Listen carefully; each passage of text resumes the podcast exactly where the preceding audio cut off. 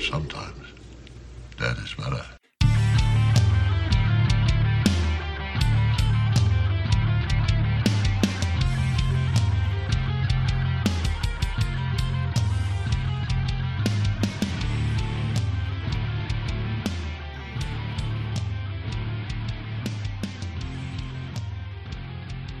Why, hello, everyone, and welcome back to Give Me Back My Horror Movies, the podcast.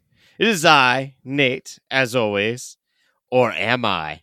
And with me is Charlie, or is he? Dun dun dun. And with Charlie is Pete, or so we both think. I never think that. Gentlemen, what's happening? it's Welcome me, I swear. I'm not going to take a Oh, blood no, test, no. though. I'm the real Nate, I promise. Uh huh. No, no. I, I've been here the whole time. Yeah. I am not the real Charlie. I'll just go ahead and say it. It's totally fine. You've been a pod Sus. person for a very long time. Hey, I'm curious. what if the pod people from Invasion of the Body Snatchers meet up with the thing from another world? How does that work between the two? Be, be What a interesting. what an interesting mashup that would be. That's akin to lifting up the skirt, right? Just to see what they're dealing with. I, I feel like that would be a, a great Fox Studios movie. The thing. No, they the body screwed up. Predator versus Alien. So I'm not letting Nah, them. nah. and we'll make it PG thirteen, and we Uh-huh. won't have Right. any aliens in it at all. Actually, Could we trust the asylum with it and uh, they could do all this terrible CG and call it something like the body thing? The, the body. Don't The thing- don't Google don't Google that. That's The thing, the thing with another body. Invasion Uh, of the thing. the the body with Don't the you thing. tell me what to Google. You're not the king of Google. Don't tell me what to do. I'm an adult. I know the consequences. they would pump that thing out so quickly too. It beat be, it would beat it before the real studio one Yeah. in theaters. So, yes. and we'd all be like, did- "How do they do it?" Nate, we got to work on phrasing. You use the word pump and beat and thing all in one sentence. I as it think- went.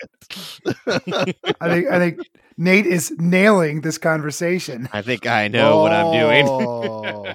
He plowed right through all that, all the words. the English will pay all of their pounds to watch it. That was a stretch. I Uh, tried. yeah, as you- that was a stretch. We'll get distribution is at getting Pound Town, which is their hard. dollar store. well Stop done, it. Nate. Stop it. All right. What movie are we doing tonight, Nate? the thing. Uh, the Thing from Beyond or 1982's The Thing? Oh, 82? I think that's what it is. 1982's Yes, The Thing. 1982, John Carpenter's masterpiece, The Thing. Oh man, Not is- not not 2011. No, The thing. no. I I, think this- that's I need just to go check my text messages bother. real quick. No, no, no. You can don't say you don't bother. I honestly think people should watch that one, but we, we can we can get 11? into that Okay, we'll talk talk about that later. I don't know. Yeah, yeah, yeah, yeah, yeah, yeah. Um, but yeah, we're doing John Carpenter's The Thing, man. Um, Nate, you're like shooting our shots all this year. Are we going to have anything left to cover next year? Well, the original plan was to do that Goldberg movie where he's Santa Claus killing people, right? yeah, we thought about it because this. it's so good. And I was really doing everything I could to get away from doing that movie. Yeah, it's like, well, we could do. I'm like, it, we got to do a horror like Christmas theme because this is going to be our ba- basically our horror Christmas. Our action one lands closer to Christmas, so we'll have our action Christmas episode coming out next. But uh Nate's like, well, let's do the thing because it's cold and there's snow, and I'm like, all right, man. And Th- then it's the only time I watch the thing every year is like when we have snow on the ground. Now, unfortunately, no snow has hit yet. no, We but got we've been had some husky. very cold mornings. hmm There is snow on uh, the ski slope over in Bellefontaine, a Mad River Mountain. Don't they make their own snow though? You're damn right they do. No, that doesn't It's- count. yes, it does. There's snow. It does not count as snow. That is man-made corporate made snow. That's corporate snow. Yeah, that's corporate snow. We don't we don't deal deal with their we, we want We don't- artisanal snow. I don't deal with big snow. The big snow. well, to all our Buffalo listeners, they're like, guys, we just really want you to Yeah, shut they- up talking about snow Yeah, right that's now. true. We got truckloads we can we can ship to you if you want them. God, I'm going to rain on your parade a little bit, Nate. Uh, so the John Carpenter's the thing took place on the South Pole. The original thing for Another World was at 52, Charlie, something like that. Something yeah, like 52, that. 53, Fifty, somewhere something like there. that. That actually took place on the North Pole, which is, of course, where Santa Claus is. So the original is much more akin to the holiday season than uh, this one. So you fail. sir. Yeah, but there's snow on the ground this one. Fail. Yeah, but there, there's snow on the ground. That's how I correlate Christmas is snow. Oh, Snow. Just- That's What if you're that's literally it. well, it's not holly jolly, but let's get something to uh, get ourselves in the mood for the thing. Let's bust out this trailer real quick, and then we'll hit it hard right after. Twelve men have just discovered something. For 100,000 years, it was buried in the snow and ice. Now it has found a place to live. Inside. Where no one can see it, or hear it, or feel it. I know I'm human. Some of you are still human. This thing doesn't want to show itself. It wants to hide inside an imitation. It'll fight if it has to, but it's vulnerable out in the open. If it takes us over, then it has no more enemies. Nobody left to kill it. And then it's won. You guys gonna listen to Gary? He can beat one of those things!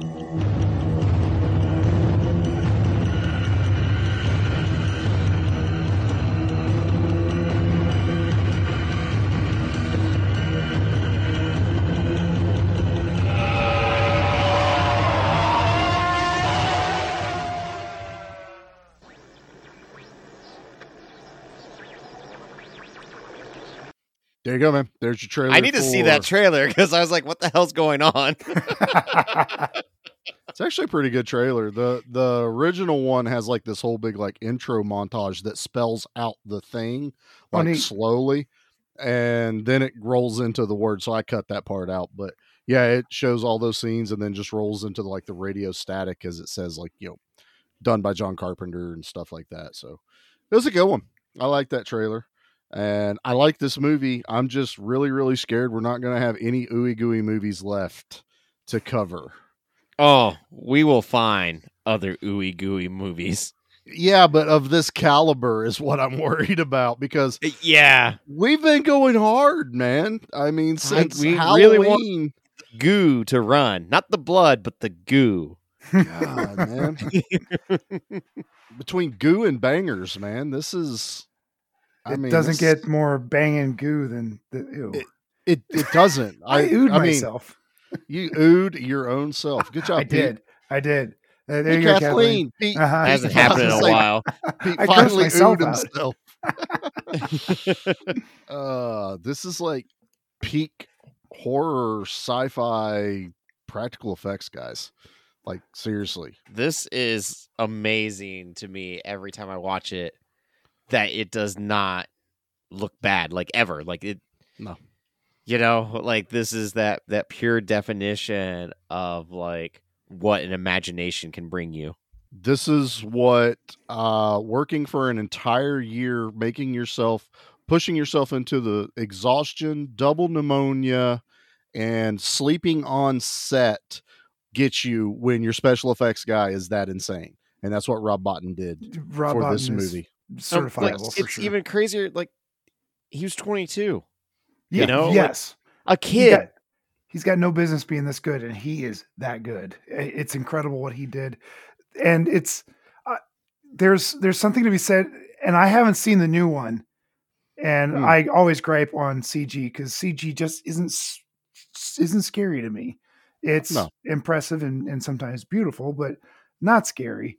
When you can act against a physical thing, you get much more out of your actors uh, Right. and you get much more out of the sets where as that as that dog even though that dog didn't look like a dog Hmm. and split open i don't Oh, care because it looked awesome it would have that would look too real and i would have been eh, i'm bored looks like stranger things blah blah blah Not Well, not it's like- interested.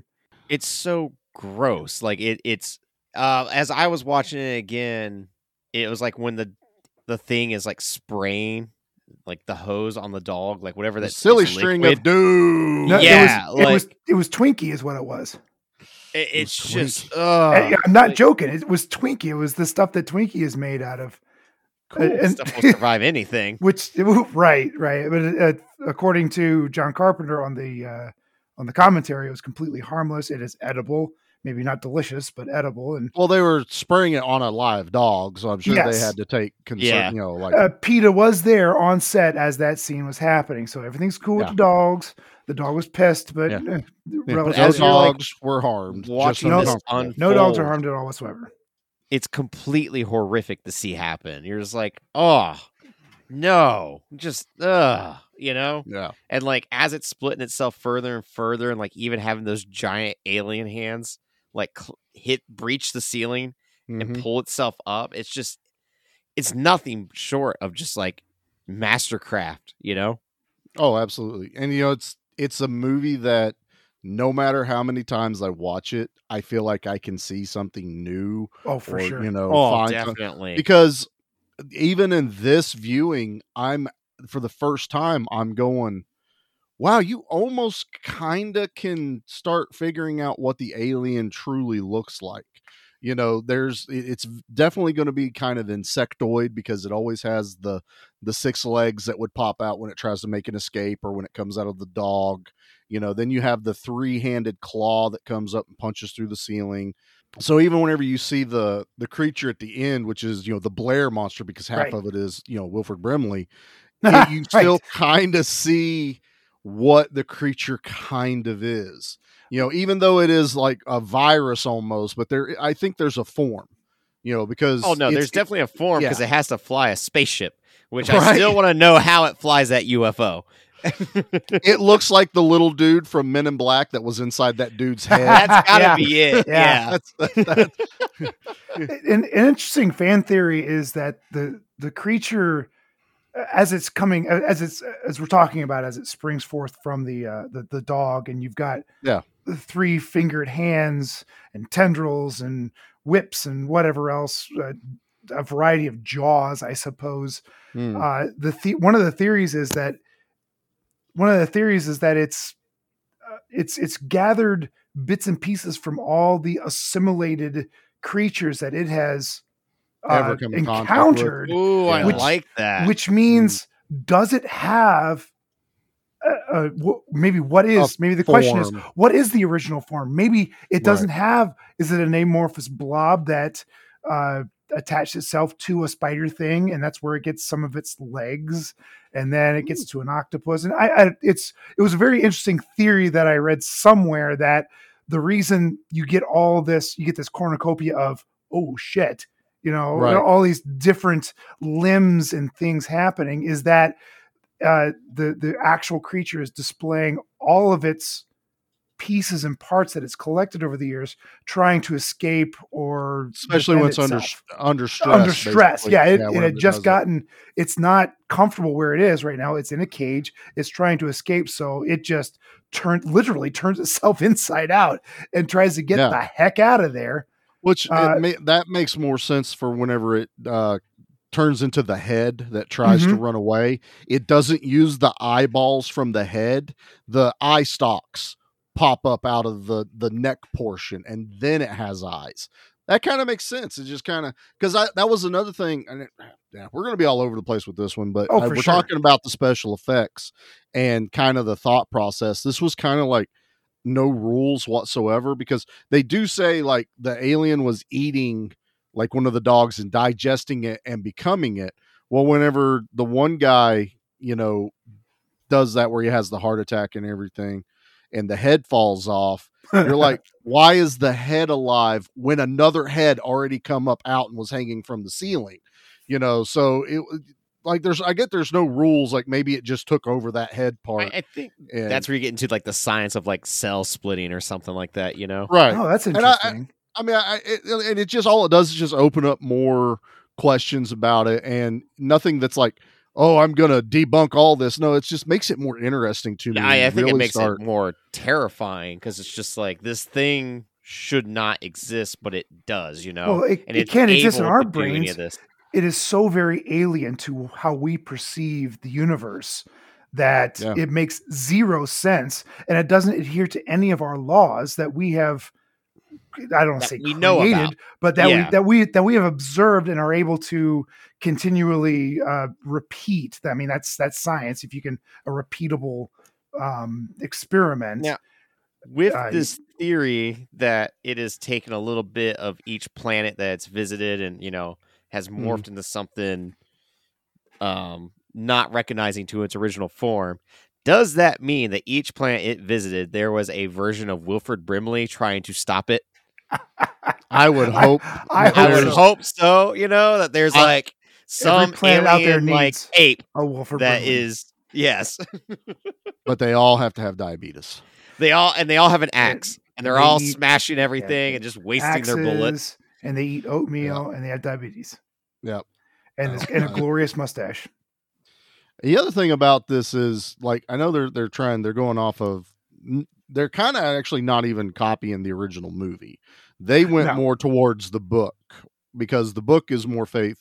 They're more faithful to the book than uh, the thing from beyond. Interesting. Um, but one thing I I feel like even this movie could I, I don't know it could kind of play with your mind. Take the alien part out of this, and the movie still kind of works. Like they found a frozen, you know, virus or bacteria or something from you, you're uh, you're you know you're dipping your toe into blob territory here. yeah well we're well i mean even blob kind of came from space Uh, know, but it- well, the, the the remake was a virus that the government created that was in space and came back to Earth. This is Yeah. true but the original came in an actual The, the That- original was yeah. a pod, per, not a pod person, but a, a yes, it was, Yeah, a- an it was actual- an alien. cre- Yeah, mhm. yeah so you get that, and that, that works too you know that's kind of what i'm talking Sure. about like it doesn't have to be extraterrestrial like i would buy this even terrestrial you know i- i- if it's just this thing this it's what wiped out the dinosaurs you know kind kind of mentality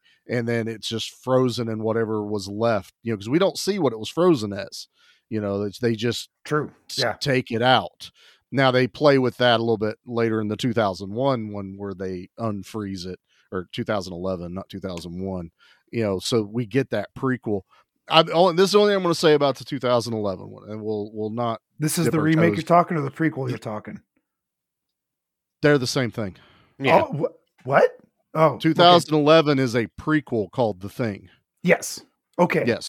So that movie, while everyone shits on it because of the CGI, all I will say is when they filmed it, they had all practical effects. Yeah, Everyone working right on the movie, the, everything they're reacting to in the movie was practical. Okay. Studio got involved and made them overlay CG over all of the effects. Yeah, studio got so off the- involved that the director refused to work with Hollywood ever again because I think he's from Norway. And completely pissed off the uh the produ- you know the special effects company. For that was involved with it. So while I and I've always said I like the story of it, and I always felt let down because of the effects, knowing that they did it true, you know, to the correct way. I can almost kind of forgive it a little bit and be like, I can at least enjoy the story now, knowing they at least attempted to do it the I, I mean, it way. was I, I a get it. cool idea because you're basically taking the same exact story but just showing a Yeah. different outpost. And it was cool to see that the end of that movie is the beginning of this movie. Yeah, who doesn't want to see what what the Norwegians went through? Yeah, they literally roll right into that, and I like Elizabeth Winstead too. So I, mean, I Oh, think she killed it. in God, that I love her. Yeah, All right. Um, I'm so sold. I'll go watch it. yeah, so Pete, just watch it. it's not great. It's not terrible. It's one of those like, eh, it that happened kind of thing. It's That's the best way to put it. Nate, we had him sold, and you screwed it Now all I'm- up right like, there. "Ah, I, I got a lot of movies to watch. You go to the library and you get it. All right. I, I will Uh. do that because I'm not going to spend money on this. It's on. It's on the. pl- It's on the Plex, guys. It's on the Plex. oh, okay. So, All right. there you That's go. even easier. all right. Maybe this is just my own stupidity. It is my own stupidity. I always thought John Carpenter wrote this one. Yeah. No. Completely blew my mind that he was not the one. It was the guy that wrote the Bad News Bears, and then that dude did nothing Ah. else. Um, He did two hit- two bangers though. I gotta say, Yeah, Bad News Bears is a pretty good movie. I do love the Bad News Bears. John Carpenter turned this down. Um, he was Tobe Hooper pitched- was yeah. So John Carpenter was pitched. They didn't want to take a chance because he was an independent filmmaker. Yet they went with Tobe Hooper, who was an independent filmmaker. Yeah, that makes zero he sense. started it. Studio didn't like his direction, where he was taking the story. Got rid of him. Tapped John Carpenter. John Carpenter said no. Um, they had him read the original book, the short story it's based off of. He goes, "Okay, I'm interested." He came on, and then because of production stalls, he left again. Uh, yeah, what thought he was going to get his western done with Louis Gossett Jr. That got stalled, I would watch and the he hell went- out of that movie. and then he went back to the thing and did the thing. I swear that man has always been stubborn, and I love him for it. Yeah, yeah. So that is the the that man has always been a grumpy old man. The, the, Ki- tor- yeah, kind of. yeah, and then He's it's a flop. charming though. He, he, he if you were Yeah. to remake the movie Up, I would cast John Carpenter as the old man in Up. Not not Neil Gaiman. Boy, he's a he's a famous curmudgeon too. I don't know. I yeah, I, I don't know what people think of him, but the guy that wrote uh, Game of Thrones, that's the guy I would see. George R. R. Martin. No, he's the George delightful. R. R. what you're wanting is Alan Moore because he's another Alan grumpy Moore. man. That's who I meant. Alan Moore. That is a that is an epic curmudgeon. Oh boy. Al, Alan Moore would kick the kid off of the porch while it was in the air. Ah, That's what. Alan Moore would do. Get off then my porch. Write a best-selling graphic novel about it. No, Mhm. but so back to that is all of this, you know, work and passion and headache and everything, and the movie flops. The movie Oh, heartbreaking. flops. John Carpenter never catch a break. Uh-uh. It went up against ET for heaven's sakes. It did. It did. Like ET was what a week or two before or after. I mean, it was like, like within a week, I think it was. yeah. Yeah. And what do you do, man? What Like, else? What there was there were there were a couple that that month that came out that were just like, if you're not ET, you're not going to make any money. yeah, if you're not Every- Steven Spielberg, Yeah. How did no one go, maybe we shouldn't go up against the guy that invented summer blockbusters? Yeah. Maybe mm-hmm. we don't Yeah. do that. You know what I I mean? You know, this guy did Jaws. Let's the- let's wait a this- month. Delay this three months so it opening off. weekend was three million. Like Yeah. Oh, this oh, would tank anyone's me in career. Sure. And it was it was panned. It was not like no one went and saw it. It was it was shit on. Critics hated this movie. They called it dull. They called it just it was this was probably where they wish they could have said gore porn like we did Mm. like in the late later 2000s Mhm. because they were just like this is just glorified gore in a movie. There's no substance to it. And now this is regarded as quite possibly one of the greatest horror movies ever made. Sure, sure. Uh, Blade Blade Runner was another movie that was released, That's what it was. Blade Yeah. Runner came out too. And Blade that- Runner yeah. also got Oh, Shit that was canned. because ET killed everything, including Yes. Atari. Well, you gotta think how many like screens. E.T., you murderous bastard! You're the most violent alien, actually. I don't trust you. You want to go home so you can just destroy more shit.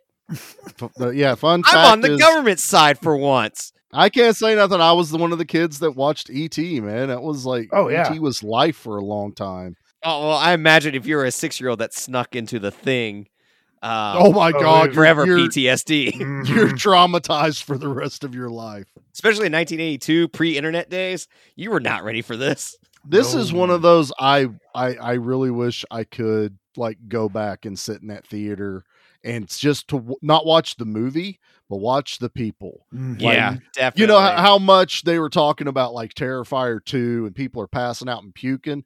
I guarantee there was people actually doing You're- that during You're damn the right they were. Because watching this again is the first time I watched it in high def and Ooh. I was Same. like, wow, there is so much more visual gore and gooiness to this movie. there's that- there's more like droppings, right? Oh my god. You know? like droppings. They un, they uncover the dog after they carry it into the the the morgue room. I never knew there was like purple and blue goo coming off of it, not just the blood and the slime. Ugh. I was just like, "Holy crap! This the is the way more." HD version of this for the first time ever. Because like I, I have Yes. the collector's edition DVD or whatever. I've just That's never that's the one I upgraded. have. I have Nice. the So- collector's edition, the DVD. Vudu, the Yeah. DVD. Yeah, Yes. that's what I, that's what I own. the Vudu website, like you can scan the barcode of certain DVDs and like pay five bucks to get the Blu-ray version digitally. Yeah. Oh, so I just did that. I was like, oh, I want to finally see this like in an upgraded version. And like, It was yes, on the I realize a disc version would be better, but sometimes the check the Plex Plex? has stuff like edited. I didn't want to risk that. There's the- there's no there's no nudity in this. He doesn't edit anything. I just Yes, for those that sure. don't know, Sludge, we have like a community like Plex server. If you don't know what that is, we just have a collection of movies, and Sludge curates it. And because his kids have access to it, he actually goes in and edits gratuitous nudity. You know, some you know things that just shouldn't be in there. He doesn't want his kids to watch, but he doesn't really have a problem with gore. So No. it is still pure gore in it. Um, and even and you know, Pete will love this. The movie Pete picked not too long ago, Slugs, has a fantastic kill involving a nude girl, and even Sludge went, I can't edit that. It's one of the best kills in the movie. It's too good. that scene is way too so good. I'm like, fair enough, thank you, sir. so it's like Uh, I immediately check because Sludge will try and get the best version of a movie put on the Plex. So Arr, it was in yes, HD when he'll- I was watching. he'll he'll find those are Yeah, yeah. he'll find those versions are do do ba da boo boo ba da You wouldn't steal a movie, would you? ba ba You wouldn't ba ba Steal a car, would you? you guys are idiots. I love boo boo ba da. I have so thought about like recording that music, but I like when Nate does it, so I don't even do a drop anymore. Nope. I Nate should needs- just record his drop of it when we want to play it. no way. I want it live every time. Boop, boop, dada, you wouldn't steal a car. The Plex is Oh. 100% legal though. You have to pay for Plex. True. Well, but they he do like does. a lifetime. I don't have to play for Plex. I was gonna say he does. What? I don't pay for Plex. Well, I it's like- can't- I can't They just did a Black him. Friday sale where it was like 50 bucks for a lifetime membership. I thought about doing it, and I saw how much work it was. I was just like, uh, Ah, let's do it. I'm fine with it. All right, Yeah, enough When he was about how we redoing watch. a whole server. Yeah, that was fun. Enough about how we watch movies here for the podcast. What else we got? So we, the special effects are the the bread and butter of this. well, now, number two reason why Nate's a dumbass. We gotta get to that part. oh, Oh, I- I- there was another part I didn't know. Yeah. How many how many parts are Nate is a dumbass are we gonna cover tonight? Because I didn't realize we'll be here for hours. this. This was just a two-parter. oh, I was gonna say- okay, that's fair. I have notes. So Notes on my dumbassery. I, I love you, Nate. Uh, Nate's dumbassery. Yes, the, the Uh, well is deep. a three-novel adventure. Yeah, I thought it was a two-parter today. George Add R. R. Martin is writing it. So Uh, Yes. oh, oh It's- my goodness! It's gonna be a lot epic. of lot of blood, a lot of nudity. It's all good for Nate's dumbassery. Is I love Nate nude What's- or Usually, That you'll have to buy the book to I'll buy find that out. book. Pete. I'll Yep. buy that book. I, I, I drop dong in the book. I'll dir- I'll I'll direct the uh the Netflix movie too. Oh, it's gonna be the I, first. I'm not Netflix casting movie you that's though. NC seventeen. What, what are we talking about? What's your second thing? Oh yeah, Nate. I didn't realize John Carpenter didn't do the score either. Oh my Right. God! Really? Well, Right, just that's- from not I- I was- to it, and like it, it's a very moody John Carpenter esque score. It is. I, I'm on board, Nate. What when I start when I listened to when I watched this uh, earlier this week, I was like, "Wow, this is a really good John Carpenter score." And then I find out he didn't do it. So oh, Yeah, I, same. I'm on the Nate dumbass out- bandwagon here. But the person one. that did do the score, I don't remember their name. I'm not gonna look it up. Uh, you can Google it. Uh, he actually got nominated for a Razzie for the score. uh, not for this for this one for this movie. Yeah. Yeah. So here it is. His score for this this movie is two notes. That's it. Hey, it's a damn good two notes. All right. I'm a It's- simplistic guy. it, it that's they they equate it to a heartbeat so it does ch- you know change up in tempo and stuff like that but it's two notes yeah It doesn't Any deserve a Razzie. It deserves like best score. any place that carpenter didn't think his music was working well he did go record his own like ambient sounds and Hmm. tones to put into certain spots where it would work better so it is still carpenter influenced and this guy really got into the mind of carpenter because literally what this was was this was such a tremendous undertaking carpenter's like i don't have time to write the music Mm. but I have to think that once he got it, he goes, I had time to write two notes. You know what I mean? So it, it's there's still a lot of John Carpenter flavor. This is, but yeah, this is one of those where you say the thing, everyone immediately goes John Carpenter, but don't not everyone realizes he didn't write it, he didn't do the music to it. You know, there was a lot of hands involved always to like make it because what it's it is. titled as John Carpenter's, John Carpenter's thing. Yeah. So whenever you see that, it's Yeah. like, all right, John Carpenter did everything. It's because he just came That's- off of a still. major blockbuster basically and did Halloween. Like he was bankable money. Like he sh- there was no reason this guy shouldn't have been like the next Spielberg. You know, where it didn't matter what the movie title was, if it said Steven Spielberg on it, it was going to make money. So they were hoping that that John Carpenter after Halloween, which was an independent movie on a stupid Sure. low budget, made a shit ton of money. And so they're like, yeah, give him the money, let him go. I mean, they spent a, m- a little over a million dollars on the special effects for this movie, Wow. just the special effects. It And had I a, think that's it, a bargain. it had Man. a r- it had an original budget, I think, of like two hundred. Then as it progressed, it got bumped up to seven, and they said the final tally at the end was like one point two or something like that million in the It's special like you gotta think he's coming right off of Escape from New York, so they know. A, Mm-hmm. he works well with Kurt Russell because they also did the Elvis movie prior to this. Oh yeah, that's right. He also knows how to do a damn good setting with Escape from New York. Fun fact: Kurt Russell was the very last person to be cast for this movie. Everyone was cast, um, and production and shooting had already started before Kurt Russell was cast. I can't even imagine anyone else in that role though. no, You no, know? not Bruce really. Campbell. Bruce Campbell can do any role in any Well, that's- movie. That's also Period. A very fair Change my mind. fair assessment. All right, so Char- we're doing the Charlie's going going to to change my mind. I can see it on I, my face. I, I, I'm gonna. Um, Bruce Campbell could do Milla Jovovich in Resident Evil.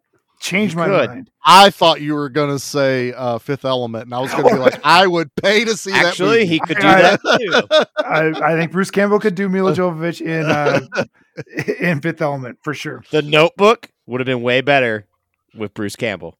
As the female lead. Um, oh my God, I'm Ryan not- I'm not- Gosling Any and Bruce any- Campbell Yep. in the rain, the kiss scene.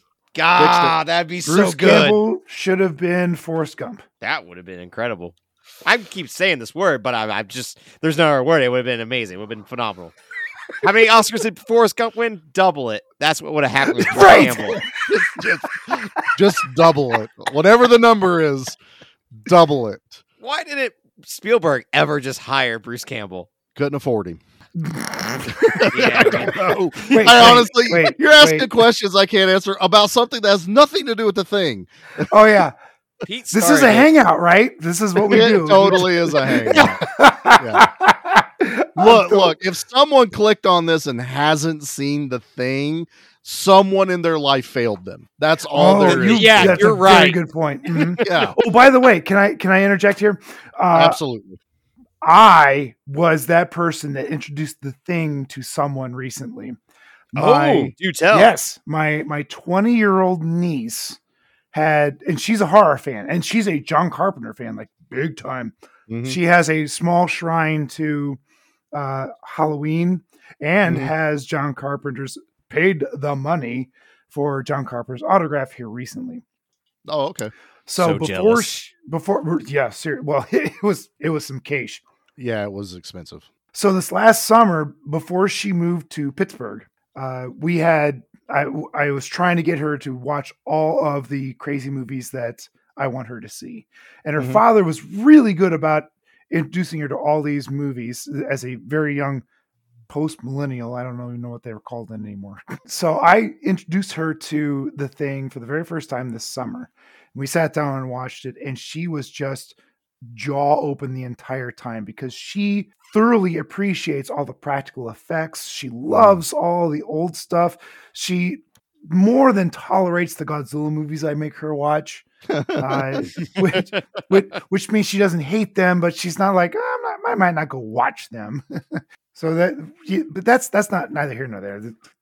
We we all she's wrong. I mean, Godzilla movies, you should watch the Yeah. Godzilla movies. So anyway, uh, so this is the text, if I may read this, uh, Absolutely. Go ahead. that she sent me. I, I asked her, I knew we were coming on here, so I asked her what, what she thought of the thing. Carpenter really portrayed the feelings of isolation and hopelessness of the movie. Uh, I thought he did a really good job keeping the watcher guessing about who to trust. It was cool how they highlighted the phenomenon of friends turning on one another under duress. Also, the special effects were amazing for the time, good and creepy. The Hmm. entire time, the watcher, the entire time as the watcher, you are so conflicted about who is infected and who isn't. If someone says they aren't infected, well, that makes them more suspicious. And that's that's what she sent to me. right. And we had a much longer conversation about other things that I would like to get into later. But I, as as an uncle, I'm very proud of myself for uh, exposing this young lady to such a phenomenal film. Yeah, I guess I should clarify what I said is, you know, younger generation obviously needs to be introduced to this. But mostly what I feel like is our demographic. If you're a subscriber here, you have seen the thing. You've probably seen the thing multiple times. I would at least hope so. yes. You know, and it, it is it is quite possibly the movie to watch. Even if you like action, sci-fi, horror, anything, it is such this amalgam of almost everything tied into one because I mean hell we get we get gunfights, flamethrowers, explosions, massive gore and dread and fear with spaceships and aliens and it works. With It's a yeah with with a cast of like 14 it's um, panic and fear at its best on Yes. the big screen. You Yeah. don't you are you are terrified of each other and one of the things I was talking to Mary about was uh, the the red scare and this is a little after the Cold War or maybe maybe the very during the Cold War because you're at the Eh, tail end. this You're in is- the this early is, Re- 80s. This is Reagan era, right? So Yeah. this is the, the Cold War, and you're. It, it was. I think it was back in the '60s in the in the Kennedy era, Kennedy and Nixon era. That was definitely like, who is your neighbor? Is your neighbor a communist? Is your neighbor a Yes. Russian spy? Uh, it wasn't so intense in the '80s, but it was still kind of there, cocaine.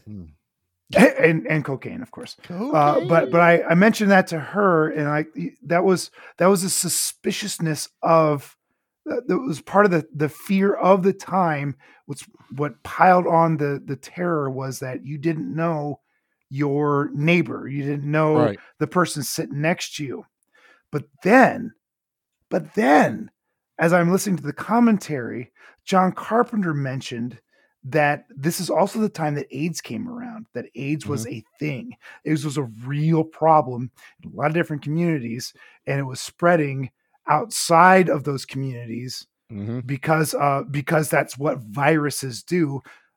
Again piling on to the creature as a virus and Which- you don't know who you're sitting next to if Yeah. that person does or does not have aids um and that that that put another weight of difficulty as i wa- not mean a difficulty but but uh of terror of of of knowledge of how scary this movie was at the time and probably turned off a lot of people thinking that well you know you just can't trust anyone there's We- there yeah. you can trust you and your spouse and your children and nobody else and that in itself is so terrifying.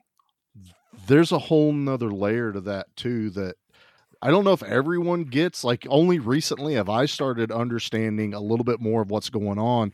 Is not only is it not knowing who it is, who's infected, who the problem is, you have nowhere to go for oh, safety. Oh, Yeah. The Well, the isolation is also You're it's gonna go to one shed to another shed. Like Right. that's your Right. options. But I mean, even to run away, you know, which is what everyone's instinct usually is, you know, fight or flight. And if you can't fight this thing, you run. There was no like you your death is No, all you- that is out there for you. You- pick, and pick your death.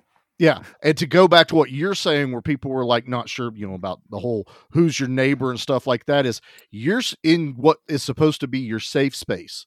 Where are where do you go to feel safe? You know, it literally made people feel unsafe in their own homes, and that kind of relates there. And it's also funny you bring up the AIDS things. We just talked about that on the Fly episode Yes. that they kind of put that onto Cronenberg, even though Cronenberg was like, it's any sickness, but that they really kind of used that as the uh, benchmark for a lot of these like type of how how a movie made you feel or experience you know was it's like the aids epidemic it's like all these other things that are going on. There's so many different layers to take to it. And this ultimately comes back to why was this movie a flop? Was because no one took the freaking time to understand the movie they were watching.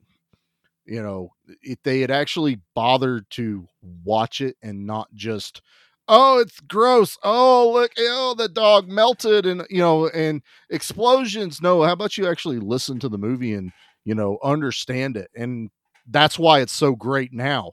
It's been in home video where we could watch it over and over again. We can dissect it. We can do a podcast about it mm. and break it down to its ultimate core and now it is a masterpiece but it wasn't in 1982 I mean, it, it was a masterpiece in 1982. Just the audience was not ready for it. Um, Right. so like, is, what was which is a weird thing to say, but I think that's that's poignant that the audience wasn't ready for this.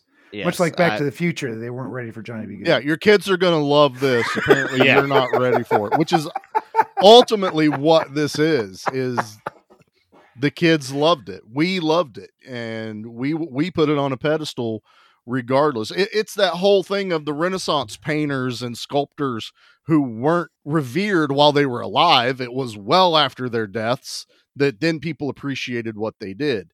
You know thankfully carpenter can at least you know hear what we have to say even though sometimes he'll put something out and go i don't know what's wrong with you people. You know i just make movies. And then we go well yeah but you made these couple of movies and he's like fair enough we don't have to talk about those. Yeah. Well, it's like we're talking the early 80s, 82. So, Yeah. this is when slashers are at their heyday, you know? It's That's true. the type of horror Yeah. movie that Yeah. people are used to. And then you have the the Tobe Hooper Poltergeist, which is Mm-hmm. a PG rated horror movie, you know? It's got some terrifying scenes to it. I mean, ripping your own face off, for Mhm. example. But the thing is definitely outside of the normal during this time period. And I think that's the Right. other mindset you have to put into is people were used to knife goes in, guts come out, not the guts come out and then they start to strangle you. And then after it strangles you, it bites your head off. well also you know movies like poltergeist actually got the use of steven spielberg's name you know Yes. so that kind of helps that's like stacking the deck for some of these movies and letting Uh, some of the other ones call cheating.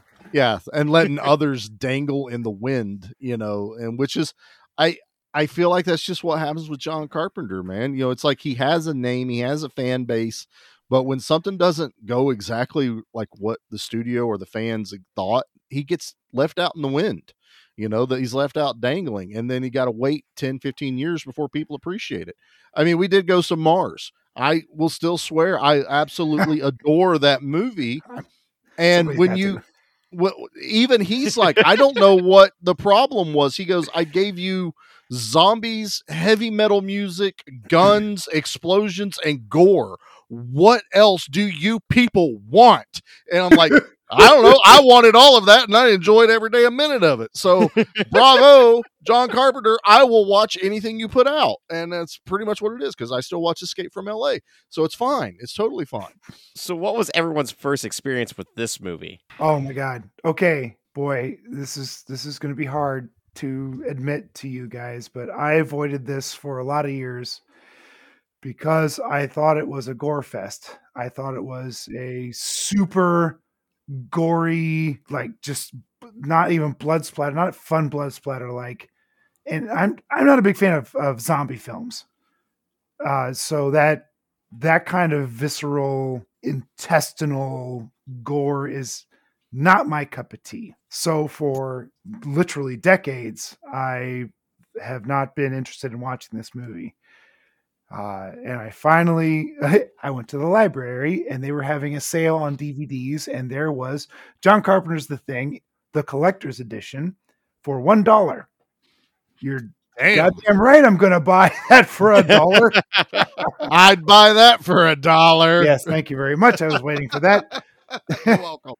So uh, uh, I bought it anyway. Uh, so I bought it, and I finally sat down. I'm like, I'm gonna make myself watch this, and it did things to me that I was not expecting. It, it made me jump for joy with all of the practical effects and all the blood and all the ooey gooeys. Hmm. Uh, but it also legitimately terrified me as far as the uncertainty with all of the the members that were out there all the all the fellas that were you know we didn't know again the the the the red scare uh, the the aids epidemic whatever you want to talk however you Mhm. want to say it you that is genuinely scary when i mean people hunker down they've got bunkers in their backyards so that when they come for their guns uh, they can't get them uh, that's Mhm. that's a that's a sad terrified person that thinks that that something like that's going to happen and that's what this movie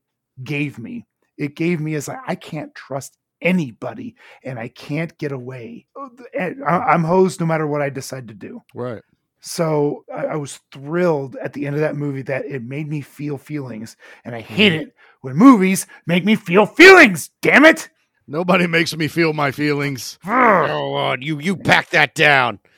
right i don't bleed my own blood i don't feel my own feelings so Push that down to the push deep it dark down spot. push it down And Then you pour Uh, beer on top of it. and You let that beer drown those feelings. Drown those feelings. Beer.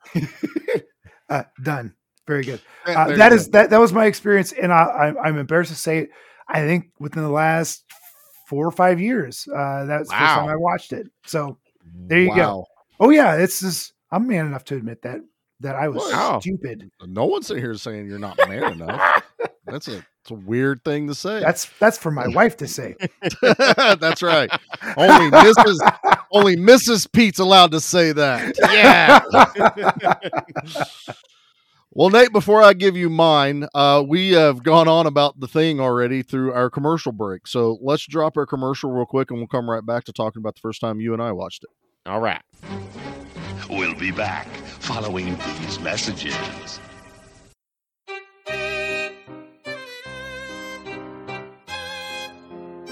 Do you like horror movies? Do you like hanging out with your friends? Do you like having a laugh? Do you like podcasts? Well, you should check out our podcast, Spoils of Horror. We're not a review show.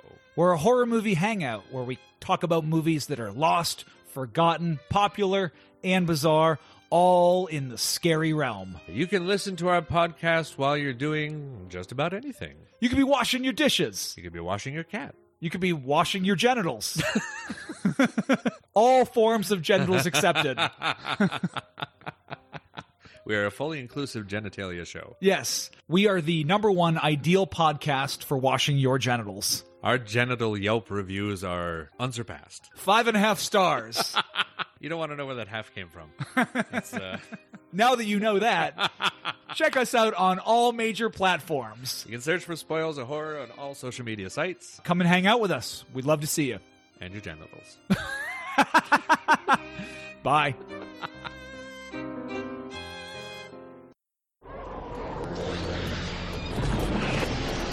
From John Carpenter's The Thing, now the ultimate in alien terror is in the palm of your hand. It's Palmer, he's turning into a thing. Quick, windows. Blast him with the flamethrower. Oh no, he's got windows. Real alien ooze. Oh no, he's getting away. But Andre MacReady won't let him escape. Hey, where's Blair? Ah! The Thing action figures come with everything you see here. Each figure sold separately. From Hasbro. Hello! Welcome to 100 Horrors, a comedy podcast that seeks to rank the best 100 horror films of all time, as dictated to us by a poster that one of us owns. Every week, we bicker over another film in an attempt to give it an overall scare factor and secure its place in the 100 Horrors list. With features such as.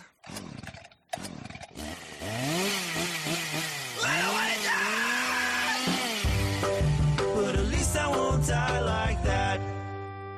And. What would you say to them at the funeral? We take a light-hearted approach to horror cinema so that it can be enjoyed by even the most squeamish of listeners. So, whether you're the person who's never seen a horror film in their life, or the person who has a tattoo of Leatherface on the right arse cheek, there's something to be enjoyed in every episode of 100 Horrors. Welcome back. Wait, I, I need thing action figures now. For those, go on YouTube, literally type in the thing toy commercial. How- Well, Someone I keep getting Fantastic Four ones when I do that. How has Super Seven not taken the, the ball with this one and and run? I- with a- I have a, a NECA MacReady. Yeah, Ooh. I I, I I've got do one of those. That's sexy. Yeah. Got this flamethrower. Yeah. Ah! So that that's my bitch right now is I got the flamethrower one, which is awesome. It comes with all these extra accessories. It has the dynamite. It has the Ooh. little uh the the petri The dish with sample. the blood Ah, jumping up awesome. out of it. But guess what? It doesn't come with Pete. His freaking hat. Oh. They made a second MacReady with so the hat get the and a shotgun. The two Well- things I want. yeah, they, they they want you to buy two figures. that's that's it. But damn it, Does, is it is it the hat, the the big flop, and the big floppy hat, the big and floppy hat, and and a bottle of uh, J&B? Ooh, I don't know. if Do I have the J and B in mine? All right. So Charlie's first time watching the thing was right after my dad decided it was okay for me to watch R-rated monster movies, which I've said on here year- before. Was oh, I was probably fourteen or fifteen. Uh, my first one was Deep Star Six, which I have a story Oh, for. I'm saving for when we do that one. Um, but I mean, we went through them all, like Leviathan. You know, just in anything that was a monster and it was gory. And I remember when Dad put on the thing, I was not prepared. This thing, I was glued to the television. The gore blew me away, and like I didn't get all obviously at that age, you're not going to get all the subtext in this movie, but at the end, I still come away with this is probably the greatest special effects like monster movie I have ever seen in my young life. Um, so it was phenomenal. I had that same reaction to Jurassic Park as a kid, though. Well, I expect that with Jurassic Park. Honestly, You I probably had the same feeling when I first watched Jurassic Park. You know, that brontosaurus rocking across the field, man. Yeah, Feels. like that. That's one of those moments of just like, holy crap! Because I remember being like, I don't know, four, five years old when that came out and seeing it in theaters. What was it, 94 when that came out or 92? Uh, 93, something like that. I remember Yeah, specifically though, my nana and papa I went and saw it, and then told my mom and dad not to take me to go see it because it'd be too scary for me because of my age. But I still got to go see it in theaters. Those raptors were pretty badass. It was pretty frightening. Clever girl. I'll tell you right now, that kitchen scene still holds up. It totally I- holds up, man. Still one of the Ter- scariest scenes Terminator ever scene. made. Absolutely. and this uh, to, it, this kind of goes right along with that is because dad had just introduced me right about that age time to like R-rated monster movies was also the first time I got to watch Carnosaur, which is Yeah. an R-rated dinosaur movie. It's real dumb. And then watch Carnosaur 2 right after. I'm with I'm with Sludge. They are some of my favorite movies. I love the Carnosaur movies. They're real dumb and real Oh. good. Yes. There- There's all nothing good about those movies, but they're they're super entertaining. I was like, there's nothing good about them. So good. yes. That- yes, all of that for sure. Nate, what's your first time watching uh, whatever the movie we're doing? The Thing. Like, it. Pete, like like like Pete, I was a bit late to the party. Y'all late Uh, bloomers. Probably ten or twelve years ago is whenever I got my first apartment. Um, Damn. yeah, I finally got to sit down watch it. Um, the main reason being though, like this was one of those movies they never showed on cable. Mm. You know, Yeah, I think you're right there. this was one of those movies that I do not have any recollection of ever having a moment to see. Nor do I ever really recall like it being available at the movie store, probably because everyone stole it. Probably. You know, Is is that a real? like I feel like that's probably what happened. I, I know where he grew up, so it's probably a very yeah, fair like statement. we had one Springfield, right? copy of the thing, and it got stolen. So now no one gets to enjoy the thing except Yeah. for the the person that stole it, who used a Damn dummy you. account to create an account with us. I remember being like, "Why have I not seen this?" Big Trouble in Little China, like, was my childhood. Same with like, you know, seeing the Halloween so movies in high school. Like, Right. John Carpenter was a huge impact on me. Escape from New York, all those, but the thing slipped by me. I'm glad when I finally did see it, you know. But it, Uh, how- it's it's as I've seen it. Like I said, this is a once a year uh, watch with the winter season. Mhm. Oh, absolutely. It still terrifies me. Like it still creeps me out. It still makes me feel uneasy. It's very hard for a movie to make you feel just uncomfortable. And that's what this movie does, even when there's not gore on the screen. It's just the fact of everyone is arguing with one another. They these are people that were working together one day prior, and now they they're at each other's necks. Now you have Wilford Brimley throwing an axe and like trying to shoot everyone because he knows after Mhm. running the computer tests, hey, if this thing makes it to land, you have eleven hundred days, and then humanity is wiped out. Wiped So out. he to me is like completely in the right of reacting the way he does because that is total fear taking over. That is complete not madness, but like I have to do what no one else is willing to do right now because if not, humanity's at stake. He, he, And- he's a hero. I mean, Yeah. And he's he's punished for it ugh, Yeah. ugh, Be- because he is prime suspect at that point. We- Yet once you watch this enough, you realize he's probably one of the few last ones that held out till Yeah, like till one the of 'em very went- end. one of them went over there and got. Now I do have to say I think they got him earlier than we think, or there's a time passage here that we don't really put together because unless that alien could like melt ice and dig really good, Wilford Brimley had a whole ass workshop and an almost built alien spaceship under that shed. Well, that's Like, one of the things this movie does well is the time passages where it lets you know, like, well, the lights went out, and then you know this is Yeah. happening. You know, like But I feel like that would have took a lot longer. But maybe the alien had some kind of acid ability that I didn't know about. because you go down there and the drill press is set up. Yeah. You know what I mean? He literally Right. there's an oxyacetylene and there's not enough oxyacetylene in that torch to melt all the ice he needed to. And then keep going back up and down because that's all like locker panels on the top of the ship because he's using only what he can find in that, you know, in and around the compound. So I, I like finding little things like that. It'll never, you know, detract from the movie for me. But you're also like, man, that dude's been busy, real busy out there. yeah. well, after it's after he's like, I'd like to go back in now. I am now Yeah. sane. And then like they're like, nope, nope, we're gonna still leave you in this shed. And he's just like, well, screw it. Yeah, and you know what? As a kid, digging. as a kid, never phased me at all seeing that scene. When I got older and I noticed the noose hanging in the work Oh shed. yeah. Uh huh. And you're just like, wow, that that's like the moment, like like that may have been the moment when the alien took a, took him over. Was he was probably about ready to do that? He's like, Yeah. I'm not going to let the alien get to me. This is my last resort. And then the alien got him, which is why he's like, I feel better now. Let me back in. You know. But yeah, as a kid, totally above my head. Now you're just like, well, that's super freaking dark in a movie that's already dark. you know, but it it's isolation. It's you know there is no escape. There is nowhere to go. I mean, even to the point where MacReady says it in the movie. He's like, "Well, we're not getting out of this alive." But it ain't either. Basically, you know eh, that's that's their plan. hope. Yeah, yeah. I mean, it's It you know, was, it, it was buried in the ice for millions of years. right. Is it the only Yeah. one? And See, on that, and that- ship? There are so many other ways you could take this of is this the only thing that landed is that the only one that was in the ship? Mm-hmm. Yeah, you know, was they this only a showed total fluke of it, you know, happening upon Earth?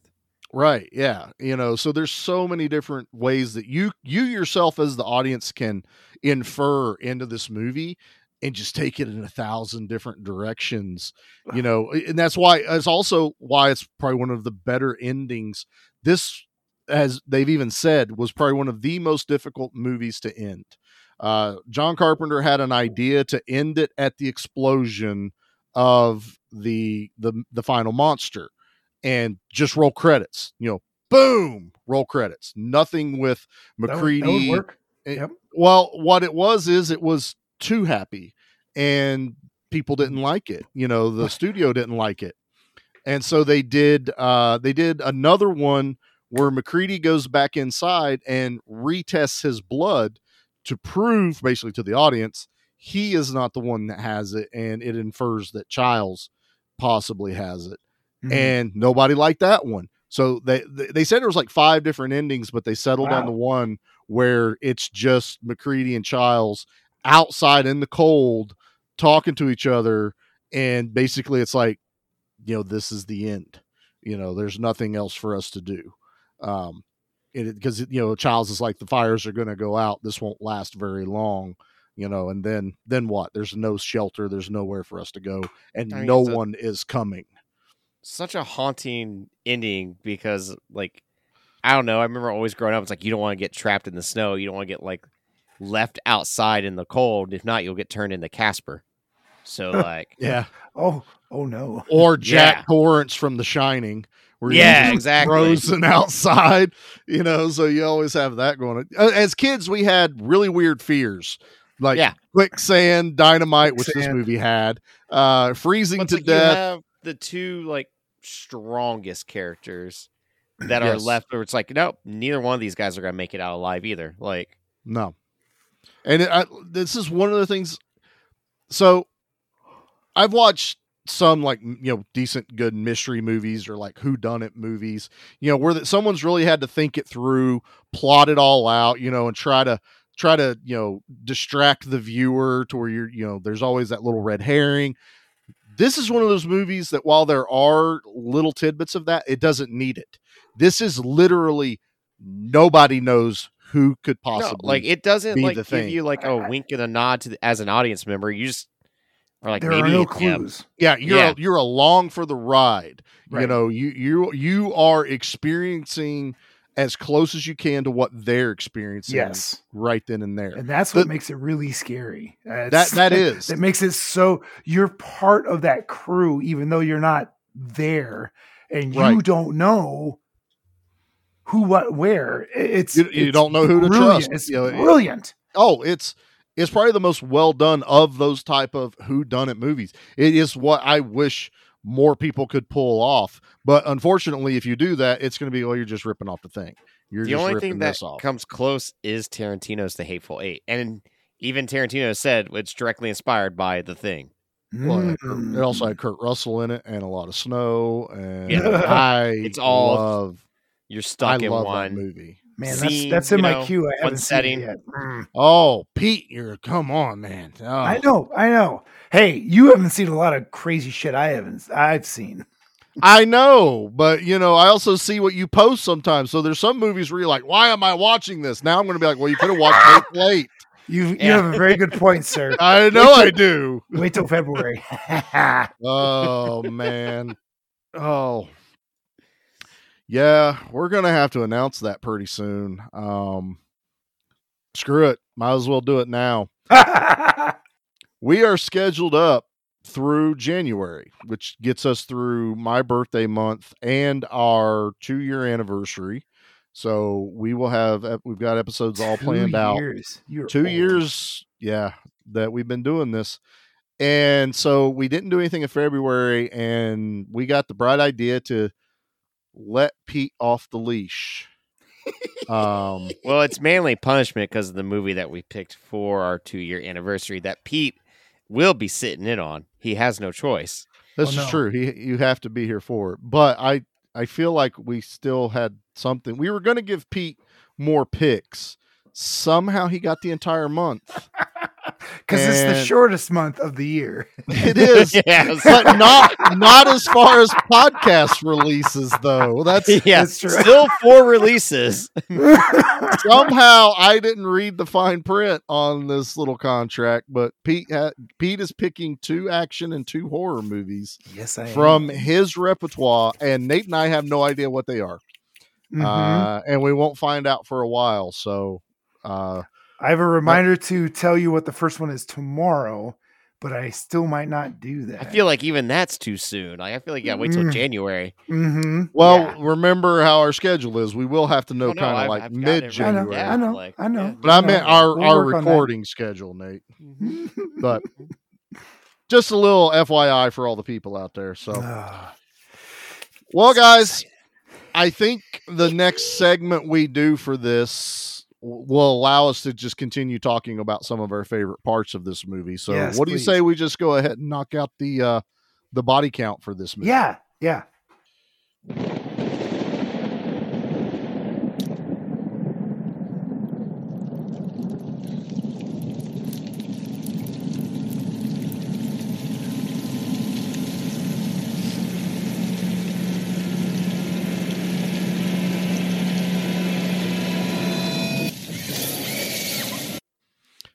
All right. Well, for probably one of the bloodiest, gooeyest movies till even, you know, movies like Brain Dead and Evil Dead and stuff like that.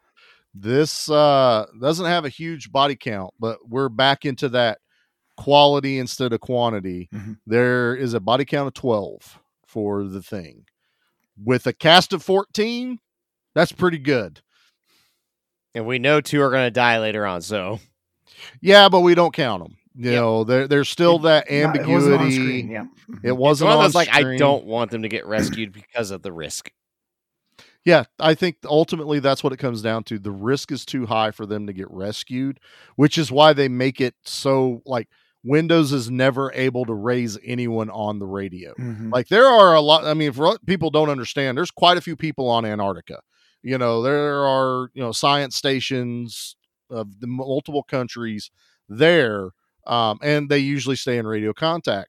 Which is also kind of funny that they didn't stay in radio contact with the Norwegians. Like they only just kind of knew wasn't that about far them. away. Yeah. Yeah, they really they were an hour away, and you guys have never Mhm. communicated at all. Yeah, that's that's a little weird. of anything in this movie, that's the most far fetched, I think, in the entire. Oh, you that's a good point. That's Yeah. a really good point. Yeah. You know, but Antarctica, um, as of 2018, has a population of 1,106. That's a lot of people for Antarctica. On if you think about it. Antarctica. Wow. Yeah, That's basically my hometown. but didn't did, did Metallica actually play Antarctica? You remember when they did? Yeah, that? they did. Yeah, they actually did play it. If think I remember right. that. Yeah, yeah. That They made a pain in the ass to huge- get to. Yeah, they made a huge deal about it. And you know, it's all Good for the for spectacle. Oh, but sure. you know, I only say that because new new Metallica song came out, so it's fresh in my mind. Hmm, the new And album it's came an- out, right? Yeah, uh, It's- new new single announced. with a uh, album's been No, announced. okay. Yep. All right. Uh, well, twelve. So now we do. Now we gotta figure out This our kill is- of the week. This which is really difficult. There's a lot of memorable ones here. Yeah. Mhm. So here we go. What do you think? Zombie kill of the week? All right. As per custom, Pete. Mm, Unless you're going to sit here and agonize on us forever. No, no, I, I, I have my. I You my have a kill of the clear. You have a clear Oh. winner. Oh, I have all a very clear winner, and it's not because of what you think. okay. The uh the very first person that dies is a Norwegian. He gets shot. Well, okay. Uh Second Whomever- Norwegian. right, right. The helicopter uh, pilot, but the guy that gets shot as he's trying to Shoot kill the dog. Yep. and he gets the, the the dude that shot him through the window is a crack shot. Wow. Yes. Wow. Hits him Yeah, through the is. eye and out the back of his head. It was it was it, like he shot once, right? Bang, one done. shot, one kill. One, one shot, one kill.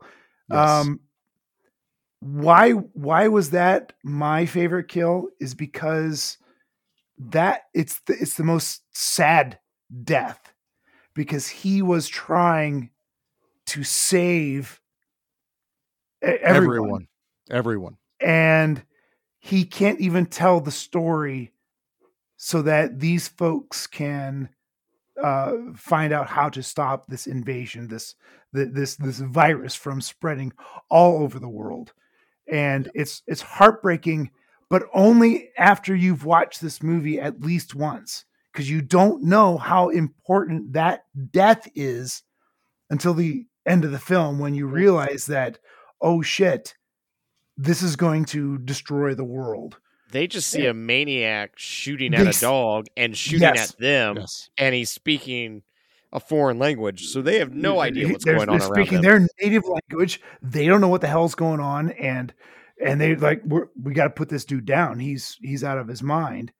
But Uh, even on the first viewing, it is still a shocking death because it is just it boom, it happens. Boom, You know, like you said, because it's the one shot through Mhm. the and they don't hide the fact that it went through his eye because he's Oh, yeah. laying on the table later and it's Mhm. Yeah, that was like He- right at the side of the bridge of the nose Yep. his eye out the back of his head. He, he even twitched as he uh, uh, fell to the Oh, he ground. It does he does yeah, he- flop. He, does a little Yes. And so that's th- there might not That's be true. Like that's one of those deaths where like that feels more real. Instead of a man doing a Jurassic fallback, that feels like one of those ones that you know I've inadvertently came across on the internet. Mhm. You know, Yeah. Yeah, like. I wasn't supposed Right. to see that. Not Yeah. the guy that gets ready to throw a grenade and it slips out of his gloved hand and blows up the helicopter and himself. now that's that's also a good That- death. That was a great death, but for completely different reasons. right, right, right, right. So That's, that's, the that, that's the Looney Tune moment. that's my that's my kill of the week because of how impactful that was and how if they had been able to communicate with him they might have prevented all of this from happening It, it all would have been solved at Mm. that point, you know. But awesome. I well, that He was an out a of very nowhere. Yeah. one. I did not expect that. So Charlie, yeah Mm. no one What no are- one what are no one- going no one expects the spanish inquisition from Pete Oh, for sure. that's awesome. Well, I Pete snorted. I did. I'm sorry. I'll, I'll, I'll mute myself. You're- you're fine. um well i am uh i i haven't used this in a while so i'm busting out an asterisk. Um so instead of being like well i have my favorite kill and then i have my runner up i'm not doing that but my kill is two kills. All right. Oh, yeah. that's, that's I think I Um, know what's gonna be. Yeah, my favorite and has always been when Palmer, when they're all tied up on the chair and it's revealed that he's the one, and he Oh. goes into convulsions, oh. and the top half of his body rips open, Oh, it's so good and then he bites down on Window's head, and they are one freaking Ragdoll. being yes yes it's so dancing. oh So it's two Ah. kills. It's Palmer and It's so Windows. good. but my God, I love every second of that. And it is drug out. It is just the, the whole effect of his face melting before it rips open to show the teeth. And like, why is Windows standing so close to this dude? He jumps up on the ceiling. Lay, I mean, it's just all this chaos. All while he's holding the flamethrower. all while he's holding the only working flamethrower. Because Kurt Russell won't turn his off. Well, MacReady, like the more I thought about it, going if MacReady had actually had his work, Windows was still going to die because he was right behind the monster. nothing you can And- do dude The just the visual of when the legs are in the air like nobody cares, and they're dancing around the floor, I the and blood and guts everywhere. That, sir, is my kill of the week Well with an done. asterisk. That's a, approved that's a two for one right there. Mhm. It is. Nate, what is your kill of the week? So I always get everyone mixed up except for like Windows, Childs, MacReady, you know. Yeah. But Norris stands out. But I think it was Bennings. He The is bald the one? one that um, looks at them with just like dead eyes and opens his mouth. Oh, out in the snow Out when they're the all snow. like Oh, the- surrounded. The, first guy that was like his arms were Yes, he lifts up his Transformed. hands Yeah. and like they look like crab claws almost. Mhm. Yeah. And just it is so horrifying that look he gives them. yeah, that's it. And then yes, Just that haunting. sound. Like haunting. that is one of the scariest deaths ever put on That film. is I a think. terrifying scene. Mm-hmm. Yeah. Like I remember as a kid being like, I, I you know, you you this this wave is coming over top of you, and you don't, you can't really explain it. That death is the one that did it for me. Everything else was just like, ah, what's going on? That one is drawn out, and you're and it's cultish. Like everyone's standing around in a circle around it, watching this Oh, yeah. happen. And they They're- finally yeah. make the And they decision don't of like quite know what to do, and then we have to kill him. Like and then you and yeah. hmm dumping Yep. of the the gasoline, burning him. Ugh. Chris. And like what I love about this movie is every character in this movie is smart. None of these people are annoying. None uh-huh. of these people are, you know, over exaggerated. They're all very, very smart individuals. Yes. And Well, they're all scientists, from what we understand. You Yes, don't get maybe assigned cook. to Antarctica without being a, a smart person. they're already piecing together that something is not normal when they go to the other campsite and bring back one of the bodies Yeah. that has a split mutated Mhm, face. mhm. They're already like, all right, we have to do an autopsy. Something is not making sense. When the dogs start to mutate, they already know, like MacReady's already like, you got to kill it. Fire. You know, like, Yeah. don't know what's going on, but kill it. So when they see that one of their friends that they have been stationed with for who knows how long, Yeah. and knowing that he is now turned, and it's just like we got no choice but to do this. I, I, I think that the intelligence of these people, uh, unquestionable, is really makes this even more terrifying because you know as armchair horror fans we sit back and like ah don't go up into the attic don't go into the basement ah wha- there's a car over there use the car and get the hell out of there We're not yelling at the screen. Right, right. These Yeah. people are brilliant folks because they've been stationed there. They they might have some baggage coming along with them. Eh, Everybody's got demons. Yeah. Right, right. But but there there's a reason they these people want to be solitary and and don't want to be connected to society for extended periods of time. But they they oh they're they're they're so smart and they still screw up as as we the audience look at it like oh well this is very easy to do If, uh, Yeah. everyone gets a blood test just line up and these people are will not do it f- Yeah. for whatever reason it's it's it's so frustrating as these very intelligent people start being very human and they're no longer acting with common sense or or as you and I would perceive common sense like okay line up let's just get this done if, if you don't have this in your blood Here's one of the things that what's the they- big deal They do the entire movie. No one denies what is happening to them, and I think that is so powerful because Mhm. any other movie would have it towards like, oh, this can't be real, man. No way, this is happening. Uh, uh like any they- zombie movie, right? There's always tons of deniers, but every single character in this is recognizing like, nope, this is a thing. They all mention it as a thing, and they all realize there's something that needs to be done with it. it's hard to discount that when they all see it right away i mean pretty much in the dog cage they see it But it's like any other horror movie, you could have people see that and be like, well, that didn't happen. That wasn't real. That was, you know, uh, right you're you're right you're right nate some some dingo is going to say oh that's not happening even if they see with their own eyes Right. these Yeah. all these folks are all very intelligent goals like what is going on here we got to survive this Mhm. That this movie could have cheaped out and only had like one or two people notice that something was afoot, that Oh, yeah, something these- wasn't quite these folks- right. And everyone else is a naysayer and it makes them out to be crazy. and uh, then they become the the suspects as the movie goes on. Mhm, mhm. Instead, everyone witnesses the first major transformation of the alien when it's in the dog cage. and then the second one with their comrade out there getting yeah crab fingers. Yeah, so they they all see There's it no one hundred doubt percent. what's going on, and they have to deal with it. Mm.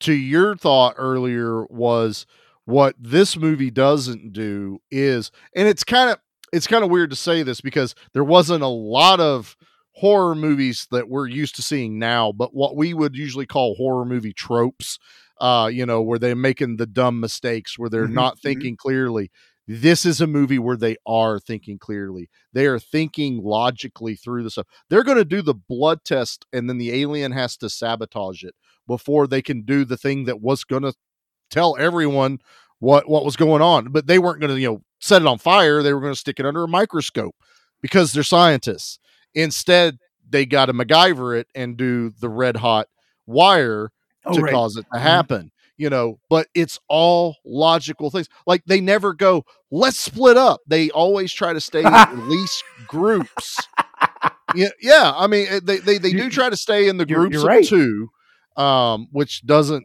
fare well for MacReady later but you know they at least try to do the logical things that us as viewers can't argue with so there's never this moment of don't go in that room MacReady Exactly. we don't know what's in that room either. That may be the safest place to go.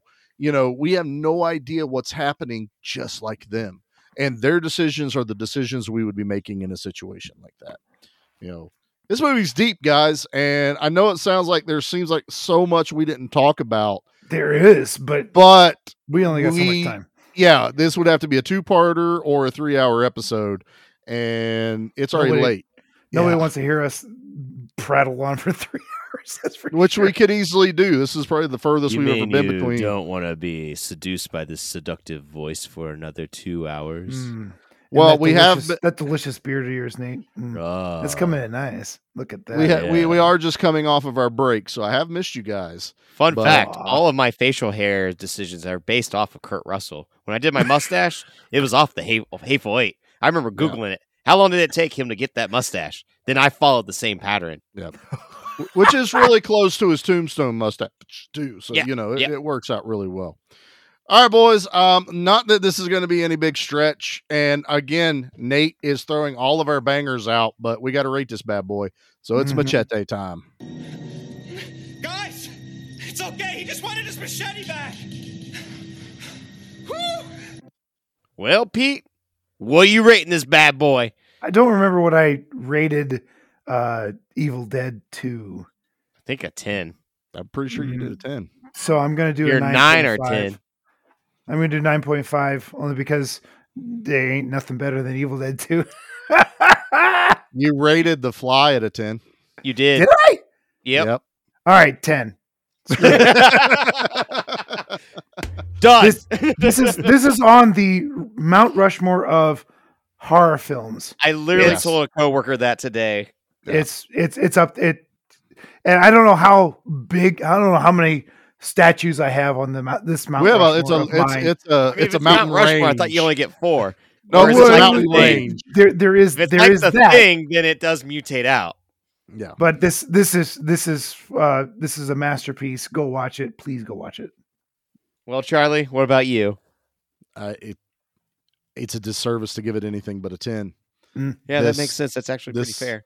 This is quite possibly one of the greatest horror movies ever made. It's not you're not wrong. Mhm. I'm not. Yeah, And I mean, like, I mean, and we're in. You know, uh, we're not alone in this. This Nope. this Nope. movie has thankfully gotten the respect and honor it The credit it- deserves. it the credit, deserve- yeah, mhm. every every bit of it. Um, there's a reason. There's multiple podcasts doing episodes about the thing, and it's you know most other movies pale in comparison. Now, yeah, we have hit some bangers within like three months right now, um, Yes, thanks to have. Nate. But you know, it also shows you know that we can appreciate quality. You know, and I'm not comparing the thing to Evil Dead. I have to compare the thing as as what it is, Correct. and the movie it is, and the Evil Deads and the flies and all this stuff. So yeah, it it, it can't be anything less than a ten. Nate, I'm right there with everyone. It's another 10. I kind of figured it. With the fly in this, like the dread, the acting. When Kurt mm. Russell is talking into that tape recorder and mm. just talking about, like, well, if you're hearing this, like something has happened, you know, and just like that acting, that isolation there is amazing. Absolutely. This movie is also why I'll never visit Antarctica. I've got no desire after this movie. Just well, to be on the safe British side. Columbia, so Not visiting there now. Thanks, Pete. That's It two was- on my list now. It was filmed in several different places. yeah, yeah. They had they had a place in Alaska and British Yeah. Columbia, and then uh, and on soundstage. the the the soundstage in Yeah. Los Angeles. They were not ever in Antarctica, but there is a uh, to uh, placate uh, sludge. There is a uh, was it Area Thirty One in the MonsterVerse? Yeah, Was it really? Yeah, yeah. It says Area 3, which is which is where Outpost uh, 31. Outpost, Outpost 31 31. is. It's a direct reference to the the thing in, and I forget. I don't know if that was Ghidorah or something. Anyway, Yep. uh, I, I'm going to get yelled at for that for sure. This this Uh, game inspired a cool video game back in the day on like the original Xbox and PlayStation 2. The thing that was a bitching game. I remember that like, one. You know, you had to Yeah. control your fear. Um, when the thing Oh my uh, god! Yes, board yes. game came out, I instantly had to buy that. Like, Mhm. you know, Why are we like, not coming over to your place to play that, dude? Because it's very complicated. Yeah, I bet. I, I, I, I bet. The, I feel bet like so. I need to watch a YouTube playthrough, but I remember like trying to play through it. It's a cool idea where it's like the lights can go out and someone can then turn into the thing, and you know, I, still I try got to I got a buddy who's a uh, not I'm not a professional board gamer, but a uh, more than an enthusiast. So We'll let's- let him let's- do let's it. talk. It's got Yeah, a really let's cool talk. concept. Let's talk. Um, but man, like this is probably the best John Carpenter movie, and a man that has a huge Ooh, that's resume. them, them some strong words, son. I it is like, especially after rewatching. I'm it not saying you're night, wrong. I'm just saying that No. those are strong words. Like We- it, this is one of those rare movies that just the feelings that I get, I can't describe when watching it, and Mhm. I feel like that alone is a testament. It's a Yeah. different kind of horror. It's not I'm afraid for my life. It's a it's a horror like I I've said it a number of times. I can't trust anyone. Hmm. He says it to us like- all the time in the group chat too, so it's totally Yeah, fine. it's constantly he's accusing one of us. different reason I say those things. Yeah, it's all- can't trust anyone. Well, No, Pete, you were supposed to be here tonight. No, I don't trust you anymore. there was Nate- I got here. one thing that I didn't think was going to be possible, but I was kind of surprised at how many trash opinions there were. I'm the trash man. I come out, I throw trash all over the, all over the ring, and then I start eating garbage. And then I pick up the trash can and I smash the guy on the head. Oh, that's going to be a disaster. It's been so long I forgot you did this. So please, please Nate. But to our So- listeners, we never left. Nope. oh right. This is this is seamless, huh? like a glove. So this comes from S. Cartwright, who gave this one out of five and said, "You are all kidding me." And this is back in 2021, so Wha- very, like- very recent. Like last oh, oh man. yeah, October Okay. of 2021. They watched this in the spooky season. So they said, "I originally had this film on VHS, but I haven't seen it in years until I just recently purchased it here at Amazon on DVD." I do remember I didn't particularly care for the film when I last saw it, but with all the positive reviews I read here, I thought maybe I would give it another shot. Turns out my memory was correct. This is a terrible movie. I love horror films, especially films like Alien series or Species, but this film is tedious and boring. They just keep slapping gore at you, hoping this will scare you, but it is just No. annoying. I really like Kurt Russell, and I really like the uh, the late Wilford Brimley, and have always liked John Carpenter's films. but not this one. If you want to see a better version of this film, try the 1951 The Thing from Another World. I know it's in black and white, but it also has one of James Arness's early films. He plays the alien, and that film I really enjoyed, despite its age. I am a big movie buff, and I have a personal library you're of over 2,200 movies Oh. and TV series, most on Oh. DVD, here at home. I've been collecting for years now, and I've already dumped this DVD into my going to Goodwill box. If you value your time and money, go with the original 1951 version. It may not be scary, it most certainly more interesting to watch. Better yet, pull out your copy of Aliens and rewatch it and save your $10 on something more worthwhile, like maybe a down payment on getting a root canal, because that would be more worth your time and money. Oh, my goodness. There's some brutal reviews of this movie, guys, that I was shocked by. Like like my, like contemporary reviews. Hey, they're a horror buff though, so what do we know? They have Well, two he's- thousand movies. They have He's- he's two thousand movies. 2,000, I've only got like sixty some, so I they know more. They I big, will we small. I will decide later as during editing whether I put in the Billy Madison. This is the dumbest thing I've ever heard. and we are all stupider for Yeah. listening to it. We are all do that, and then make- splice. Then right after that, do boo this man. Yeah. May God have mercy on your soul. Um, no, that's that is the trash opinion right there. This is That's- somebody that I That kind was of the want to. trash opinion of 2022. I kind of want to. I kind of want to follow this guy and and see. Ha- like, you know what? Can though? I respond to those? I don't. right, right. Even watching this during, uh, it was either 2020 or 2021. It was one of the COVID years. It Yeah, was really effective. You know. Yeah. Isolation, not knowing who has a disease, who doesn't, who had, uh, there's there's a lot of parallels that go into this, man. All right, boys. Well, that's our trash opinion. Uh That's our will- show. That's our show. Nate, that upset Nate so much he's done. He threw his notebook, it's Yep. gone.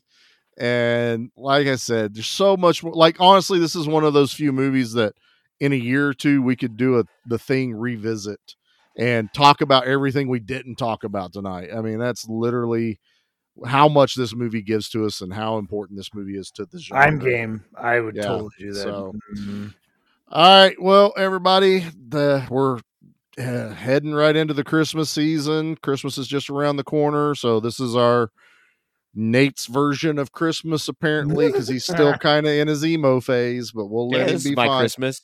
This is Nate's Christmas. Uh, but if you want to see all the other Christmas goodies we got going on, check us out over at Give Me Back My Horror Movies on Facebook. Give Me Back My Action Movies on Facebook.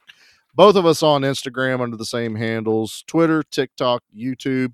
You can find us pretty much anywhere. We'll be posting regularly. I've already updated the action side for this festivities and holiday. So we will uh, be getting some bangers out. And next week for the action side, you won't be shocked when you see what we're covering for our Christmas episode this year, but I'm looking forward to it. So uh, please remember to go check out all the other fantastic shows on the Gimme Back My Podcast network.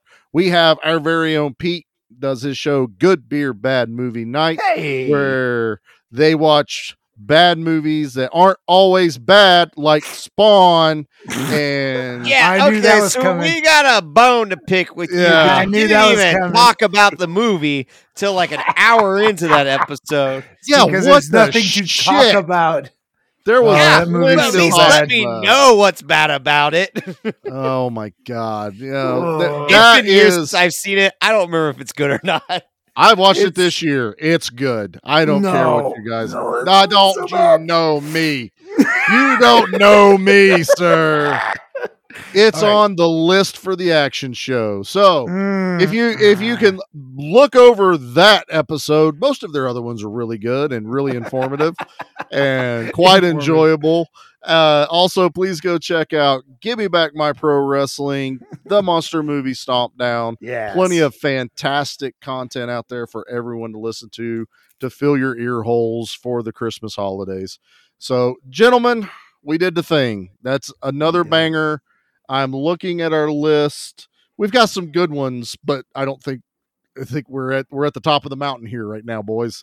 Um, yeah, it's all downhill from here. And then we'll I see say what- 2023 we only do Oh, trash. But we're gonna go back up in February. Oh, these are Uh, gonna be according some to good Pete, movies.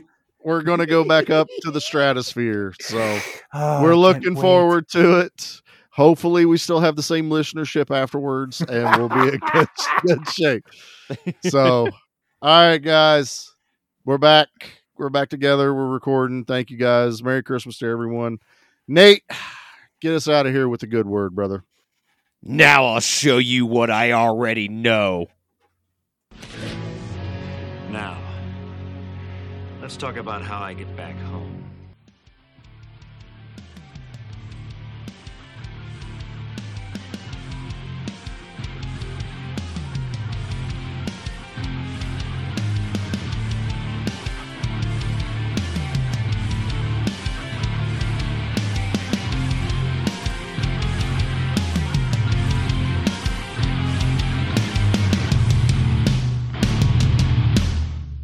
Hide this tape when I'm finished. If none of us make it, at least there'll be some kind of record. The storm's been hitting us hard now for 48 hours. We still have nothing to go on. One other thing. I think it rips through your clothes when it takes you over. Windows found some shredded long johns, but the name tag was missing. They could be anybody's. Nobody trusts anybody now. We're all very tired.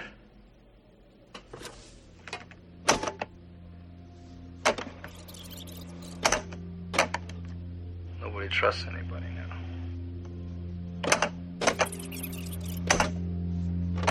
There's nothing else I can do. Just wait. RJ MacReady, helicopter pilot, U.S. Outpost number 31.